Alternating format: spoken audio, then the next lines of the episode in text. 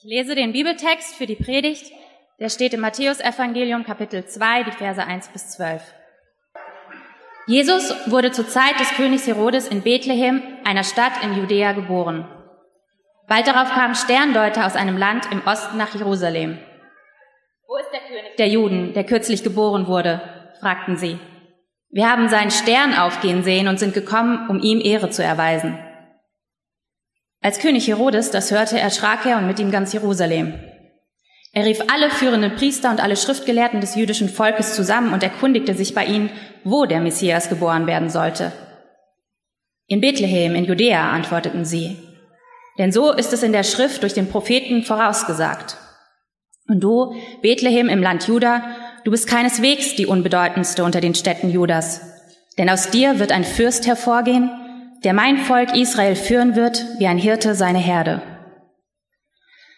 Da rief Herodes die Sterndeuter heimlich zu sich und ließ sich von ihnen den genauen Zeitpunkt angeben, an dem der Stern zum ersten Mal erschienen war.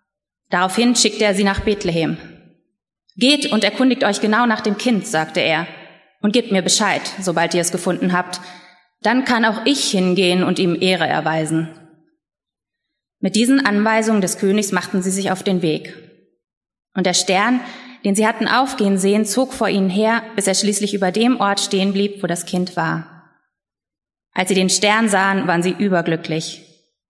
Sie gingen in das Haus und fanden dort das Kind und seine Mutter Maria. Da warfen sie sich vor ihm nieder und erwiesen ihm Ehre. Dann holten sie die Schätze hervor, die sie mitgebracht hatten, und schenkten sie ihm. Gold, Weihrauch und Myrrhe. In einem Traum erhielten sie daraufhin die Weisung, nicht zu Herodes zurückzukehren. Deshalb reisten sie auf einem anderen Weg wieder in ihr Land. Guten Morgen, alle zusammen, vierter Advent, das ist toll. Ähm, noch drei, vier Tage bis Weihnachten und ich habe letzte Woche in der Vorbereitung ein, ein Zitat gelesen und das ging, Weihnachten wird unterm Baum entschieden. Ich habe gedacht, gut, was hat es bloß damit auf sich? Äh, es geht natürlich um Geschenke an Weihnachten.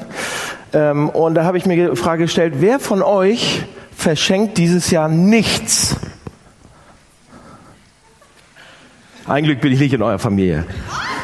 Ja, also die meisten verschenken was von euch, außer diese Reihe hier. Wahrscheinlich seid ihr sogar noch verwandt. Alles eine Familie, ja. Ähm, ich habe letzte Woche dann auch weitergelesen, habe ähm, die Stiftung für Zukunftsfragen, die hat eine äh, Statistik rausgebracht und die ähm, zu Weihnachten auch. Und die haben gesagt, den Deutschen geht es bei Weihnachten als erstes, das Wichtigste ist den Deutschen an Weihnachten der Tannenbaum. Das Wichtigste, wir haben auch einen. Dann Geschenke haben wir auch. Dann gutes Essen und dann Zeit mit der Familie. Okay. Also die beiden wichtigsten waren Tannenbaum und Geschenke. Haben wir beides da? Es geht also um Schenken an Weihnachten. Kommen wir nicht drum rum. Und äh, auch wenn wir in der Adventszeit jetzt los waren, meine Frau war tatsächlich gestern nochmal los, muss sich ihren Rücken frei halten. Und wenn man so in der Stadt los ist, ihr wisst, wie das ist, oder? Mönckebergstraße kommt man überhaupt nicht durch. Und äh, wir, wir kaufen einfach viele, viele Sachen ein und wollen die verschenken, was grundsätzlich ja gut ist. Ich war letzte Woche tatsächlich auch nochmal in noch einer größeren Stadt. Ich war in New York City und ähm, durfte da sein, wurde da eingeladen und war äh, Teil von so einer Konferenz da waren 50 Pastoren, 50, 60 Pastoren von äh, großen Netzwerken von allen Kontinenten der Welt und wir haben uns Gedanken gemacht, wie äh, geht man mit der Flüchtlingskrise um, wie äh, sieht Kirche 3.0 aus in den nächsten zehn Jahren und wie finanziert man das Ganze. War hochinteressant, hat Spaß gemacht und tatsächlich war ich dann in New York City, aber ich war tatsächlich nur im Flugzeug im Taxi, in der U-Bahn, im Konferenzsaal, im Hotel und dann wieder nach Hause. Und ich hatte tatsächlich nur zwei Stunden, irgendwie mir die Stadt anzugucken. Und hab sie mir dann aber auch angeguckt. So. So, und musste immer aufpassen, dass meine Kreditkarte nicht weg war, weil die brauchte ich ja. Und habe tatsächlich ein paar Sachen eingekauft, aber diese Kultur der Amerikaner, da könnte man sich ja noch drüber auslassen, diese alles dominierende Kultur des Shoppings. Unglaublich, bei Toys R Us war ich. Die hatten, ja, für mich habe ich was ausgesucht. Und die hatten, das hat mich echt, das hat mich echt beeindruckt. Die hatten mitten in diesem Laden ein Dinosaurier, der hat sich bewegt, so ein T-Rex, der war so groß bis zur Decke. Hat mich beeindruckt. Konnte man auch kaufen. Man konnte alles kaufen. Ja?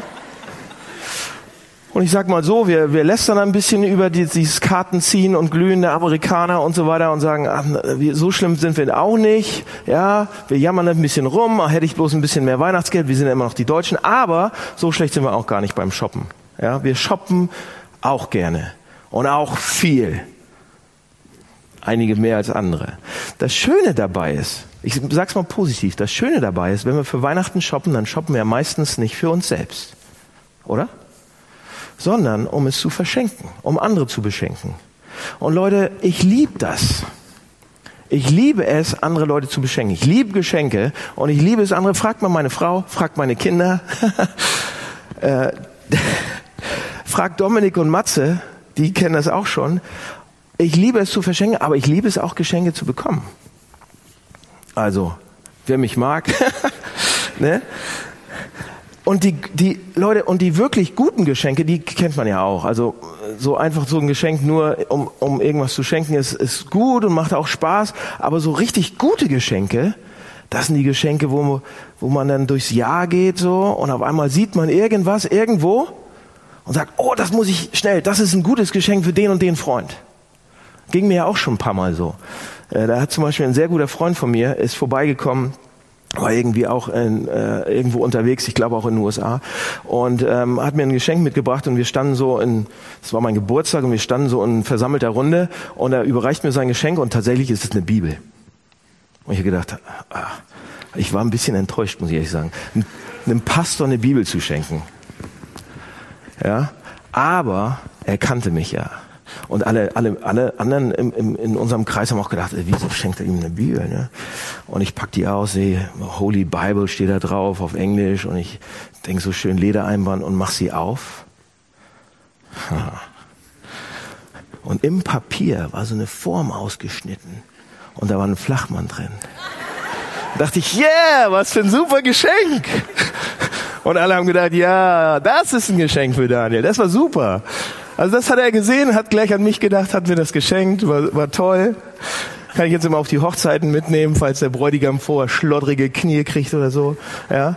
Also so eine Geschenke meine ich. Geschenke. Weihnachten ist das Fest der Geschenke. Also heute geht es um Geschenke, soll es um Geschenke gehen. Und ich könnte mir vorstellen, dass sofort dann der eine oder andere sagt, okay, zu viele Geschenke ist aber auch nicht gut. Ja? Wenn es nur um Geschenke geht, was soll denn das? Ähm, wir, wir hatten das ja auch. Das ist eigentlich, eigentlich ist es schade, dass Weihnachten nur um Geschenke sich dreht so oft. Das ist ja die andere Seite. Wenn man 180 Geschenke unter dem Baum hat und den Baum gar nicht mehr sieht vor Geschenken. Wart ihr schon mal auf so einer Familienfeier? Bis um zwei Uhr nachts wurden Geschenke ausgepackt. Die Gedichte sind ausgegangen, man wusste schon nach einer halben Stunde keine mehr und Lieder, die man dann für ein Geschenk, hat man gesagt, okay, für die nächsten zehn Geschenke singe ich ein Lied, okay, nur eine Strophe. Und also es ging so weiter. Schweiß auf der Stirn und die Hälfte hat man sowieso wieder umgetauscht. Gab's auch schon mal. Und dann sage ich natürlich, das ist so, ach, die andere Kehrseite. Das ist eine Schieflage in unserer westlichen Welt, wenn es dann echt zu krass wird. Aber trotzdem würde ich sagen, Weihnachten ist das Fest der Geschenke. Warum? Ich habe euch erzählt, letzte Woche war ich ja auch nicht da, war ich in einer anderen Stadt, da war ich auch in einer, einer presbyterianischen Kirche und die sind ein bisschen, ähm, sag ich mal, gesetzter, traditioneller und die haben trotzdem, das war ein toller Weihnachtsgottesdienst die haben ein paar alte Lieder gesungen, ein paar alte Choräle und in diesem einen Choral ging es auch darum, dass Jesus Geschenke bekommt. Jesus bekommt zu Weihnachten Geschenke. Da habe ich gedacht, ha, was bekommt er denn? Was bekommt Jesus für Geschenke? Wisst ihr das? Haben wir gerade gelesen. Er bekommt Gold, er bekommt Weihrauch und er bekommt Myrrhe. Habe ich gedacht. Die drei Weisen, die Zauberer, Sterndeuter, Könige aus dem Morgenland kommen zu ihm und bringen ihm Geschenke. Aber komische Geschenke. Oder? Ziemlich komische Geschenke. Okay, Gold kann ich noch verstehen. Jedes Baby, jede Eltern brauchen viel, viel Gold zum Großziehen, Taler, Gold, Scheine, wie auch immer, kann man noch nachvollziehen. Aber das andere, Weihrauch, damit vielleicht die Windeln nicht so stinken, das war mein erster Gedanke. Warum Weihrauch und Myrrhe? Was ist eigentlich Myrrhe? So. Also die Frage für heute Morgen ist, was bekommt er da geschenkt und warum? Und was bedeutet das für uns? Ja? Warum diese Geschenke? Was ist das eigentlich? Was bedeutet das und was bedeutet es für uns? Also diese Weisen, diese aus dem Morgenland, Dominik hatte darüber gesprochen, wer die sind, was die machen. Wahrscheinlich kamen die aus Persien, aus dem Osten irgendwoher. Die suchen das Kind, finden es und beschenken es. Und nun kann man denken, okay, nette Leute, die wollten einfach zu Jesus, dachten, okay, da ist was Wichtiges passiert, kommen zu ihm hin und haben Geschenke mitgebracht. Toll. Aber Leute, Leute, wenn ihr schon ein bisschen länger Christen seid und die Bibel ab und zu mal gelesen habt oder da mal ab und zu reinguckt, dann wisst ihr schon, dann ahnt ihr, dass hier nie irgendwas Nebensächliches berichtet wird. Das, was da steht, hat seine Berechtigung und hat eine Bedeutung. Und es ist offensichtlich, dass Gott selbst diese Weisen, Könige, Magier, wie auch immer, die hatte er berufen oder gerufen. Da war dieser Stern, den haben die gesehen, die konnten ja nicht anders, als hinterher zu laufen. Und die hatten auch eine besondere Gabe in dieser ganzen Weihnachtsgeschichte. Sie sollten nämlich dem Herrn Jesus kurz nach der Geburt, kurz nach seinem Kommen auf die Erde, kurz nachdem er hier ist, haben sie ihn beschenkt, haben sie ihn angebeten, haben ihn gehuldigt sozusagen, wie man es damals gesagt hat. Und sie haben Geschenke gebracht, Gold, Weihrauch, Myrrhe. Drei Sachen. Und wisst ihr, was das Interessante ist? Dann habe ich das, mir das angeguckt und das Interessante ist, diese drei Sachen sind schon mal in der Bibel vorgekommen. Die kommen schon mal vor in der Bibel. Nicht, das ist nicht die erste Stelle. Wisst ihr wo? Ist hochinteressant wie Gott das wieder mal anstellt. Diese drei Sachen kommen vorher nämlich schon mal in der Stiftshütte vor. Stiftshütte, sagt euch was? Ähm, Israel, das Volk Israel, war auf der Reise, brauchte so ein Häuschen, Zelt, in dem sie ihre ähm, heiligen Riten abgehalten haben sozusagen. Und die Stiftshütte war in drei Teile eingeteilt. Zuerst der Vorhof, da war ein Brandopferaltar, dann so ein Mittelding, da war der Räucheraltar und in der Mitte das Allerheiligste, was stand da? Die Lev? Die Bundeslade, danke. Ist auch ein Pastor, deshalb Testfrage. Also, da stand, da stand der Brandopferaltar, da stand der Räucheraltar und dann stand im Allerheiligsten die Bundeslade. So, was hat das jetzt mit Gold, Weihrauch und Myrrhe zu tun? Wisst ihr was? Die Bundeslade. Was war in der Bundeslade drin? Da waren Gesetze drin, die, die Tafeln von Mose. Und auf dieser Bundeslade war ein riesengroßer, so ein Deckel. Und dieser Deckel war aus purem. Wieso das denn? Gold. Ja, und da waren so Engel drauf und so weiter, die haben das geschützt und so weiter. Ein Hinweis darauf, dass irgendwann jemand kommt und diese Gesetze nimmt und sie komplett erfüllt. Vergoldet sozusagen. Komisch, ne? Und dann im Räucheraltar, was wurde da gemacht? Räucheropfer da gebracht. Gott wurde dort angebetet. Es wurde der Zugang zu Gott gesucht. Meistens durch einen Priester. Immer, immer durch einen Priester. Aber es wurde etwas zu Rauch auf, aufgehen, gang gelassen sozusagen, dass man sozusagen Zugang zu Gott hat, dass Gott einem wohlgesonnen ist und so weiter am Räucheraltar. Und am Brandopferaltar, der war ja noch vorher, was war da? Und das war das Symbol für, für Weihrauch eigentlich, dass man mit Gott in Verbindung kommt, dass man Gott nahe kommen kann. Und dann gab es den Brandopferaltar. Am Brandopfer wurde gegrillt. Am Brandopfer wurden Tiere geopfert, als Sühneopfer sozusagen, wenn man, wenn man was falsch gemacht hat irgendwie oder man lag daneben und sonst irgendwie und dann, wenn man ehrlich gewesen ist, dann ist man eben zum Tempel gegangen, hat gesagt, okay, ich muss dafür ähm, sozusagen Sühne tun oder ich muss dafür irgendwas machen und meistens ein Täubchen oder Tiere wurden geopfert und sie wurden verbrannt. Und hier sind zwei Sachen, ähm, die da passiert sind. Das eine ist, das ist ganz schön bitter. Es wurde was getötet. Tod ist immer nicht gut, auch bei Tieren nicht. Also das ist bitter. Und Myrrhe, Myrrhe ist bitter. Myrrhe ist so ein Harz aus dem Baum, das ist ganz bitteres, wenn man es, wenn man es probiert, ist ganz bitter, aber es riecht total lecker. Sehr, sehr, sehr schönes Öl sozusagen. Und, und ihr wisst das, wenn ihr jemanden habt, der richtig gut grillen kann, das riecht auch sehr lecker. Also für die meisten von uns. Das ist ein Bild. Was meine ich damit? Dieser Brandopferaltar, das war bitter, dass da was passieren musste, aber es war trotzdem ein Wohlgeruch für Gott. Komische Geschichte. Da kommt es schon mal vor und ich denke, meine Güte, das ist ja, das ist 3000 Jahre davor, noch länger. Und jetzt kommt Jesus auf einmal und die Weisen, diese drei, diese drei Könige, bringen ihm diese Geschenke. Ja, diese drei Geschenke. Sie bringen Gold, Weihrauch und Myrrhe. So, aber was bedeuten sie jetzt? Okay, der Reihe nach. Kurz und knackig. Gold. Was bedeutet Gold eigentlich? Warum bringen die Gold? Klar, Babys brauchen Gold, aber warum brauchen die Gold? Hier ist die Bedeutung, die die Bibel uns gibt. Leute, und das ist ziemlich eindeutig. Gold ist was? Das wertvollste, was es so gibt, oder? Eine der wertvollsten Edelmetalle, die es so auf dieser Welt gibt, teuer edel. Es ist beständig am Wert. Wir haben unsere Goldvorräte als Staat Deutschland sozusagen, unsere Finanzvorräte in irgendwelchen Goldvorräten angeregt, als Absicherung, als Garantie. Andere Länder haben das auch gemacht in irgendwelche Goldbestände, ja.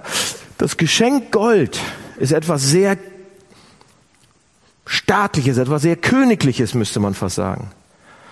Und es ist gerade gut genug für einen König.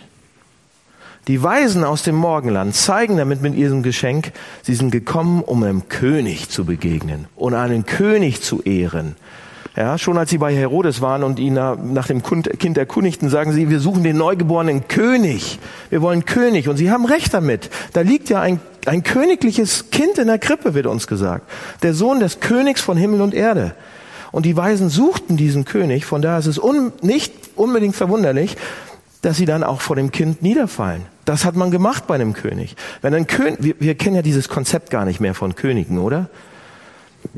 Wir sind ja demokratisch verseucht. Wir, wir haben ja keine Ahnung, was Monarchie ist.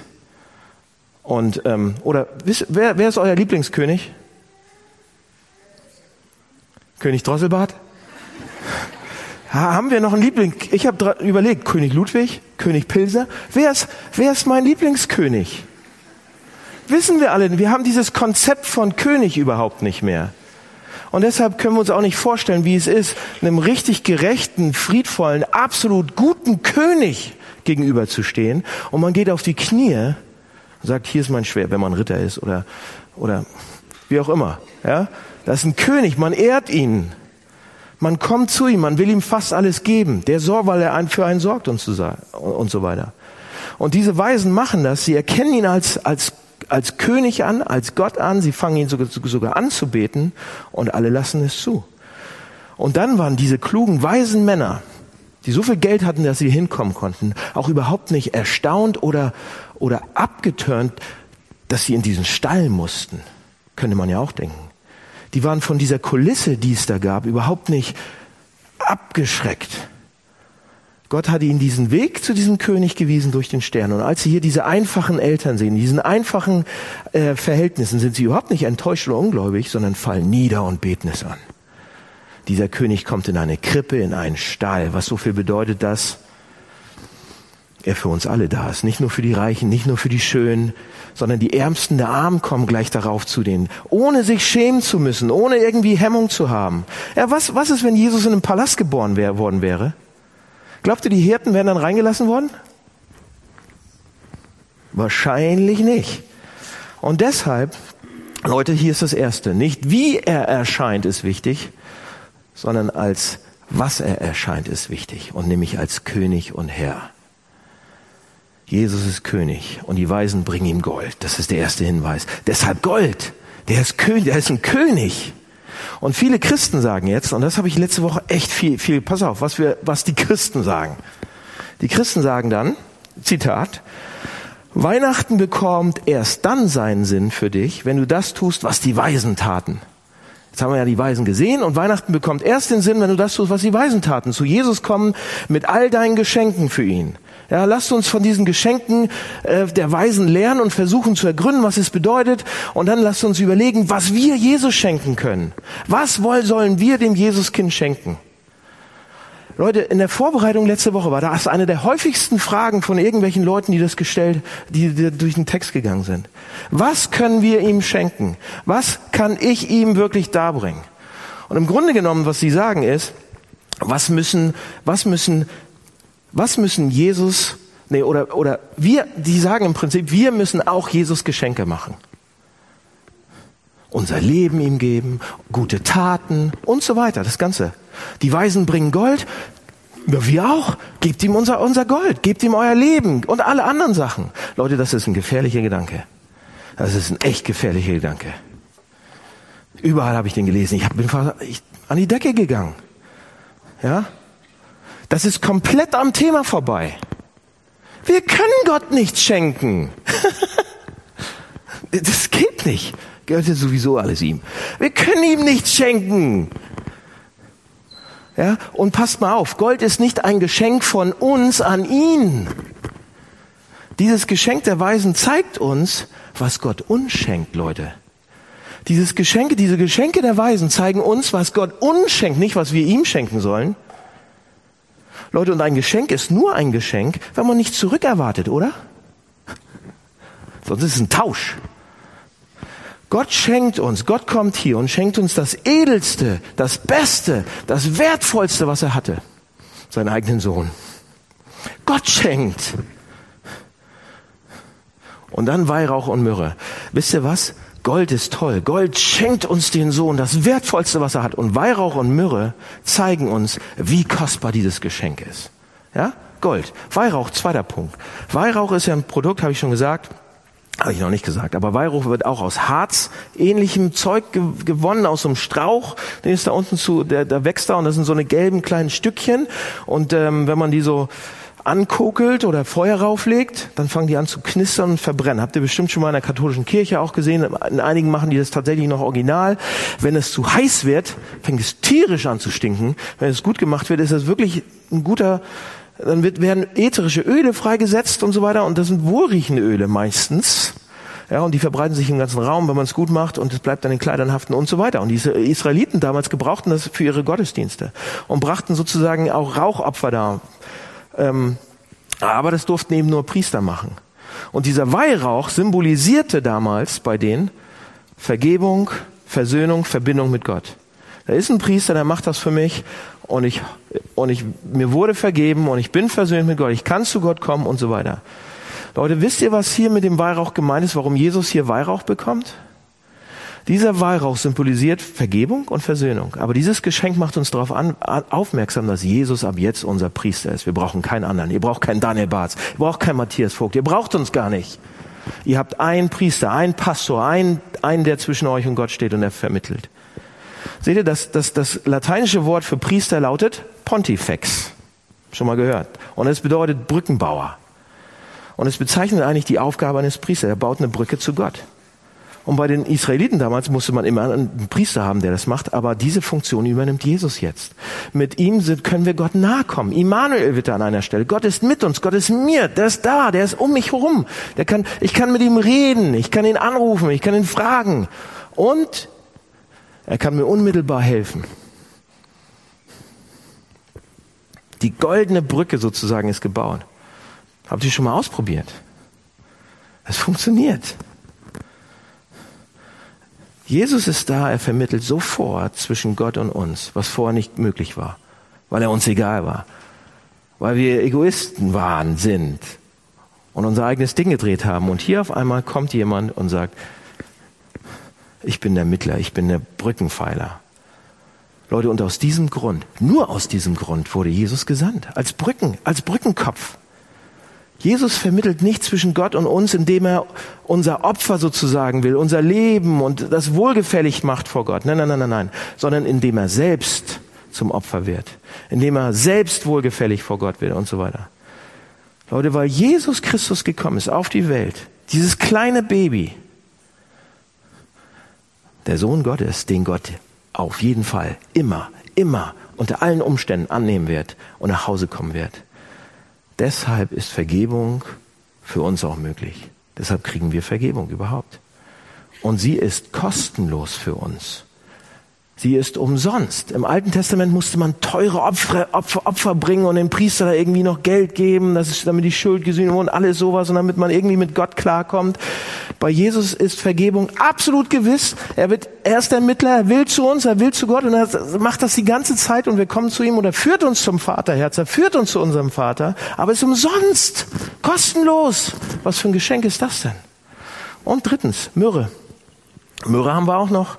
Und Myrrhe ist eigentlich diese eigen, das ist eigenartig. Eigentlich die eigenartigste Gabe von allen. Mit dem Immanuel kann man verstehen, mit dem Goldkönig kann man verstehen, jetzt der Priester, Jesus ist ein Priester.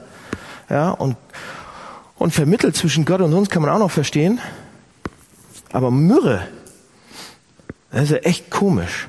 Aber weil hier Myrrhe geschenkt wird, sehen wir auch, dass es symbolischen Charakter hat. Diese Geschenke haben symbolischen Charakter.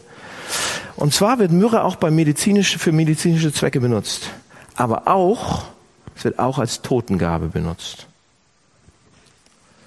Wenn, wenn ein Verstorbener zum Beispiel damals eingewickelt wurde, wurde ganz viel Myrrhe verwendet. In Johannes 19 steht zum Beispiel, da lesen wir von Jesus Tod und so weiter. Und Nikodemus hat ganz viel Myrrhe gespendet, damit Jesus einbalsamiert werden konnte. Und deshalb symbolisiert diese Myrrhe, diese Totengabe, Jesus ist in die Welt gekommen, um zu sterben.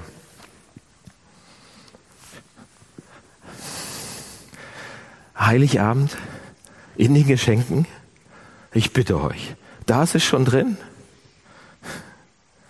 Seht ihr auf diesem einen englischen berühmten Gemälde, da äh, wird Jesus abgebildet als kleiner Junge, als kleiner Knabe sozusagen. Ist ein kleiner Junge und äh, dieser ähm, berühmte Maler hat dieses Bild gemalt und, und er malt Jesus, wie Jesus in so einem kleinen, in so einer kleinen Hütte steht, in so einem Haus und sich streckt, weil er den ganzen Tag gearbeitet hat als Zimmermann schon. Und er ist, und die Sonne scheint so, und es ist offensichtlich abends und die Sonne geht unter und so weiter. Und er steht da auf diesem Gemälde und er streckt sich und er macht die Arme so ein bisschen hoch und so weiter. Und man sieht dann im Hintergrund an der Rückwand des Hauses ein Schatten. Sein Schatten. Aber dieser Schatten ist das Kreuz. An einem anderen Gemälde ist manchmal die Krippe in dem Stall, Stall dargestellt. Ich weiß nicht, ob ihr das kennt. Und an einer, einer, einer, einer Wand hängt ein Kreuz mit einem Gekreuzigten. Und natürlich ist das sachlich unrichtig, aber theologisch ist das von tiefer Bedeutung.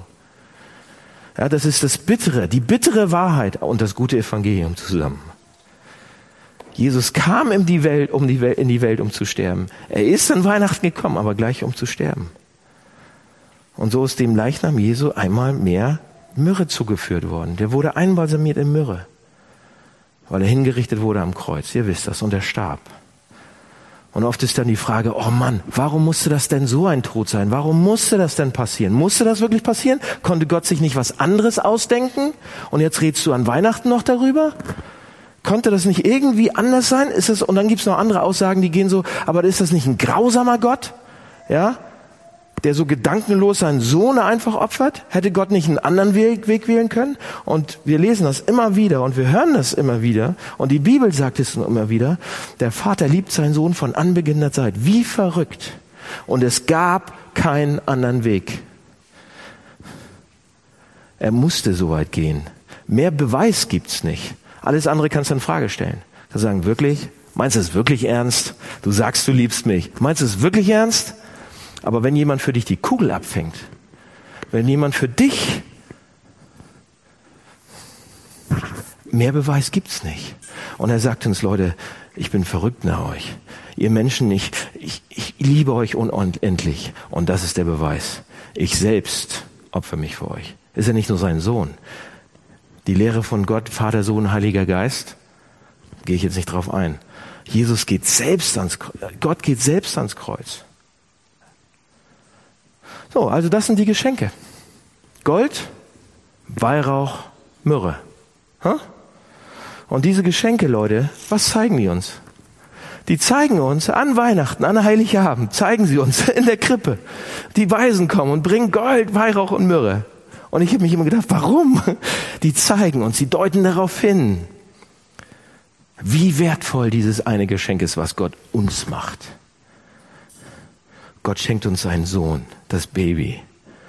Und durch ihn, durch dieses Baby, macht er uns auch noch jede Menge andere Gedank äh, Geschenke. Ihr denkt, okay, ein Baby, was soll ich damit anfangen? durch Jesus, durch dieses eine Geschenk macht er uns noch viel mehr. Ja, lasst uns kurz mal am Schluss jetzt auf den Weihnachtsbaum, auf Gottes Weihnachtsbaum gucken. Was liegt denn da unten drunter für uns? Ja? Wenn wir sagen, das ist das große Geschenk, was liegt denn sonst noch drunter? Es wäre doch schade, wenn, wenn wir wüssten, oh Gott macht uns so viele Geschenke und er will uns noch mehr Geschenke machen, aber wir gucken gar nicht hin, weil wir gar nicht so richtig Interesse haben. Also ich hab, ich liebe ja Geschenke. Ja? Leute, und ich sage euch, je mehr Geschenke wir bestaunen von Gott, die wir bekommen, umso mehr werden wir von seinen Spitzenleistungen, von seiner Vollkommenheit überzeugt werden. Und bei der Menge, hier ist, hier ist unser Problem, bei der Menge an Geschenken, die wir kriegen, wissen wir gar nicht, wo wir anfangen sollen. Manchmal zu gucken. Und als erstes, pass auf, hier eine Testfrage. Wenn ihr so in den, in den, in den Raum reinkommt und da steht der Tannenbaum und da sind Geschenke. Welches Geschenk seht ihr zuerst? Das Größte, richtig, ich zumindest. Welches Geschenk seht ihr zuerst? Das Größte natürlich. Hoffentlich ist das für mich. ja, so ein Tesla mit einer Schleife drumrum, so klein, weißt du, nee. Das größte Geschenk sieht man natürlich zuerst. Das größte Geschenk, 2. Korinther 9, Vers 15, die unaussprechliche Gabe, die Gott uns gibt, ist Jesus Christus selbst. Gott gibt uns Jesus Christus. Gott, Gott legt ihn uns in seine Hand, Hand und, und in unsere Hände und vertraut darauf, dass wir was Gutes mit ihm machen. Machen wir natürlich nicht, aber er schenkt uns seinen Sohn. Die große Gabe an uns Menschen. Johannesbrief ist voll davon. Alles ist, alles ist voll davon. Die ganze Bibel ist voll davon, dass er uns den Sohn schenkt, uns ihn gibt. Gott hat seinen Sohn nicht verschont, sondern für uns alle hingegeben und gibt uns den. Und über dieses Geschenk, alleine über dieses Geschenk lohnt es sich nachzudenken die ganze Zeit, über zu überlegen, was bedeutet das für mich? Kann ich noch tiefer gehen? Kann ich da noch mehr draus holen? Ja? Und ich finde, wir sollten uns gegenseitig noch mehr erinnern. Wir machen es im Hamburg ganz schön oft, aber wir können uns trotzdem gegenseitig daran erinnern, ihn betrachten, ihn besser kennenlernen. Leute, eine bessere Gabe, ein größeres Geschenk, ein vollkommeneres Geschenk gibt's nicht. Gott schenkt uns einen König. Der ist mächtig und für uns auf unserer Seite. Und damit sind wir Prinzessinnen und Prinzen auf einmal. Und wir werden irgendwann alles erben, weil wir auf einmal einen, einen König haben, als Bruder, als Freund. Gott schenkt uns Immanuel. Er macht uns, er macht sich selbst angreifbar. Er ist mit uns die ganze unfassbar nah. Für jetzt, für immer. Und er schenkt uns seinen, er schenkt uns seinen Sohn. Und da gibt's noch einen Vers aus Römer 8. Da steht, wie wird Gott, wenn er uns Jesus Christus schenkt, mit ihm auch nicht alles andere schenken? Steht da, schwarz auf weiß. Und du denkst, ja, toll. Was bedeutet das denn? Wisst ihr, was das bedeutet? Geschenke in Hülle und Fülle.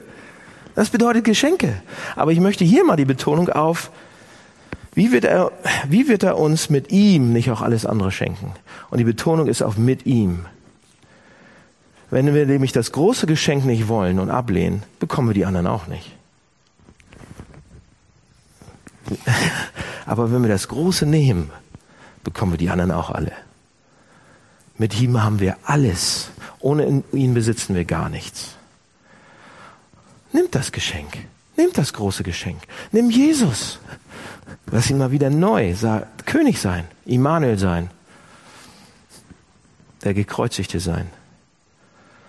Nehmt das Geschenk und alle Schätze der Gnade Gottes liegen vor euch bereit. Mit ihm ist euch alles geschenkt. Habt ihr eine Ahnung davon? Haben wir eine Ahnung davon, wie reich beschenkt wir sind? Nee, ich glaube nicht. Ich glaube, wir sind weit davon entfernt, völlig zu verstehen, was es bedeutet, reich beschenkt von Gott zu sein. Wir, wir kratzen noch nicht mal daran. Leute, ihr seid so reich beschenkt. Und letzter Gedanke. Und das ist eigentlich der schönste Gedanke zu Weihnachten noch. Jesus Christus ist das große Geschenk an uns. Ja? Jesus Christus, das Baby in der Krippe, ist das große Geschenk an uns. Und wir sind das Geschenk an ihn. Hä? Wir kriegen zu Weihnachten ein Baby geschenkt. Den, den, den Herrn der Welt, den König der Welt, der alles verändert. Und wir sind ein Geschenk an ihn? Wir sind ein Geschenk an ihn? Das ist ein bewegender Gedanke. Überlegt mal. In Johannes 17 spricht Herr Jesus, Herr Jesus Christus viermal von denen, die du mir gegeben hast. Du hast mir diese geschenkt, du hast mir diese gegeben, die sind meine. Wir wurden ihm geschenkt. In dem Moment, wo ihr Ja sagt, in dem Moment, wo ihr sagt, ja, ich möchte mit diesem Christus mal was anfangen, in dem Moment, wo ihr das große Geschenk auspacken wollt, werdet ihr zum Geschenk für ihn. Zum Geschenk. Nicht zur Leistung. Nicht was irgendwie verdient und hier ist der Scheck und jetzt, nee, nee, nee, nicht zum Tausch. Ihr werdet zum Geschenk. Und er liebt und schätzt dieses Geschenk. Denn er erwartet nichts sehnlicher, als euch bei sich zu haben. Die der Vater ihm gegeben hat, damit sie ihn sehen. Ihn von Angesicht sehen, mit ihm reden können. Ja? Wisst ihr, was das für ein Geschenk ist? Pass auf, hier. Habt ihr schon mal so ein Geschenk bekommen, von dem ihr dachtet, nee, das ist zu mächtig, das ist zu teuer, das ist zu krass? Ja? Nein? Oh, komm. Ich habe mal so ein Geschenk gekriegt von meiner Frau. Damals waren wir noch nicht verheiratet. Und, ähm, und als ich das gekriegt habe, musste ich sie sofort heiraten. Es war nichts Spektakuläres, aber damals waren wir, sind wir oft Snowboard gefahren. Und äh, das war unser erstes gemeinsames Weihnachtsfest. Und ich habe mir eine neue Snowboardjacke gewünscht. Und äh, tatsächlich waren wir dem Laden zusammen und waren shoppen, Hamburg und überall. Und da gab es tatsächlich ein paar geile Sachen und die konnte ich mir überhaupt, ich war Student. Ne, die waren so weit, weit weg. Und am Heiligabend oder einen Tag danach, weil sie waren bei den Eltern und so weiter, kam sie und hat mir ein Geschenk gemacht. Und ich habe das ausgepackt und das war die krasseste, geilste Snowboardjacke damals für 350 Euro, was für mich als Student, das war ein ganzer Monatslohn, so. Und die hat sie mir geschenkt. Ich konnte das in dem Moment, das ist, ihr lacht darüber, wahrscheinlich. Heute denke ich auch, naja, irgendwie kann ich mir das. Aber damals war das riesengroß. Ich liebte Snowboarden, ich liebte das, hochzuspringen und weit. ja, genau. Und, und so weiter. Und ich brauchte eine Top-Jacke, in der es noch besser aussieht und so weiter. Ne? Ihr wisst ja, wie das ist. Und sie schenkt mir das Ding, das krasseste Ding im ganzen Laden. Ich war sprachlos. Und wisst ihr, was dann passiert ist, weil ich so ein Geschenk bekommen habe von ihr? Ich war nicht nur sprachlos, sondern ich war emotional fast aufgerührt. Ich habe mich total gewundert über sie. Ich habe mich angefangen total zu wundern über sie. Ich habe gedacht, meine Fresse, warum schenkst du mir sowas? Sowas Gutes, sowas mir. Ich reicht doch auch, wenn ich so einen Lappen anhab. Hier. So. Nein, nein. Sie hat mir dann so das Ding geschenkt, Leute, und das genau, das möchte Gott mit uns auch. Er gibt uns das krasseste Geschenk, aber er will nicht, dass er was wir sofort zurückschenken, sondern er möchte, dass wir uns anfangen zu wundern und denken, nee, so ein Geschenk für mich? Das passiert an Weihnachten. Fangt, wundert euch, dass ihr dieses krasseste Geschenk bekommt. Und wenn ihr so ein Geschenk bekommt, wisst ihr, was dann passiert? Dann fangt ihr an. Als ich angefangen habe, dieses von Katrine, das hat gebrodelt. Das hat gesagt, nee, irgendwie kann ich, muss ich reagieren, aber ich kann ihr nie so ein Geschenk zurückschenken. Nie. Das wäre lächerlich. Und ich habe sie lieb gewonnen und noch lieber und noch lieber. Nicht, weil ich was zurückgeben musste, sondern weil sie einfach da war und mir so eine Geschenke gemacht hat. Gott macht das Gleiche. Gewinnt ihn lieb. Ich wünsche mir das so, dass ich das mache und ihr auch. Okay? Das ist der Sinn von Geschenken. Beschenkt euch reich. Nicht 180, aber reich. Lasst mich beten zum Schluss. Lieber Herr, vielen Dank für diese Geschenke, die du uns so machst, aber vielen Dank für dieses Hauptgeschenk, für das Größte. Und Herr, viele von uns lieben Geschenke. Und wir wollen es gerne auspacken. Wir wollen es diesen Heiligabend, Weihnachten, diese Weihnachtszeit und diesen Heiligabend auch anfassen, neu auspacken, vielleicht das erste Mal auspacken und sagen, ich möchte dieses Riesengeschenk und ich bin gespannt, was dann auch alles für andere Geschenke kommen. Und ich möchte verwundert sein und ich möchte Platz sein davon. Und, und angerührt und aufgewühlt. Herr, gib uns das, dieses Weihnachten. Wir brauchen das. Wir wollen es. Wir haben genug andere Sachen. Wir wollen dieses Riesengeschenk. Danke, dass du uns das machst. Danke, dass du einen König gibst, dass du einen Vermittler gibst und dass du jemand gibst, der alles gibt für uns. Bis zum Schluss. Vielen Dank dafür. Amen.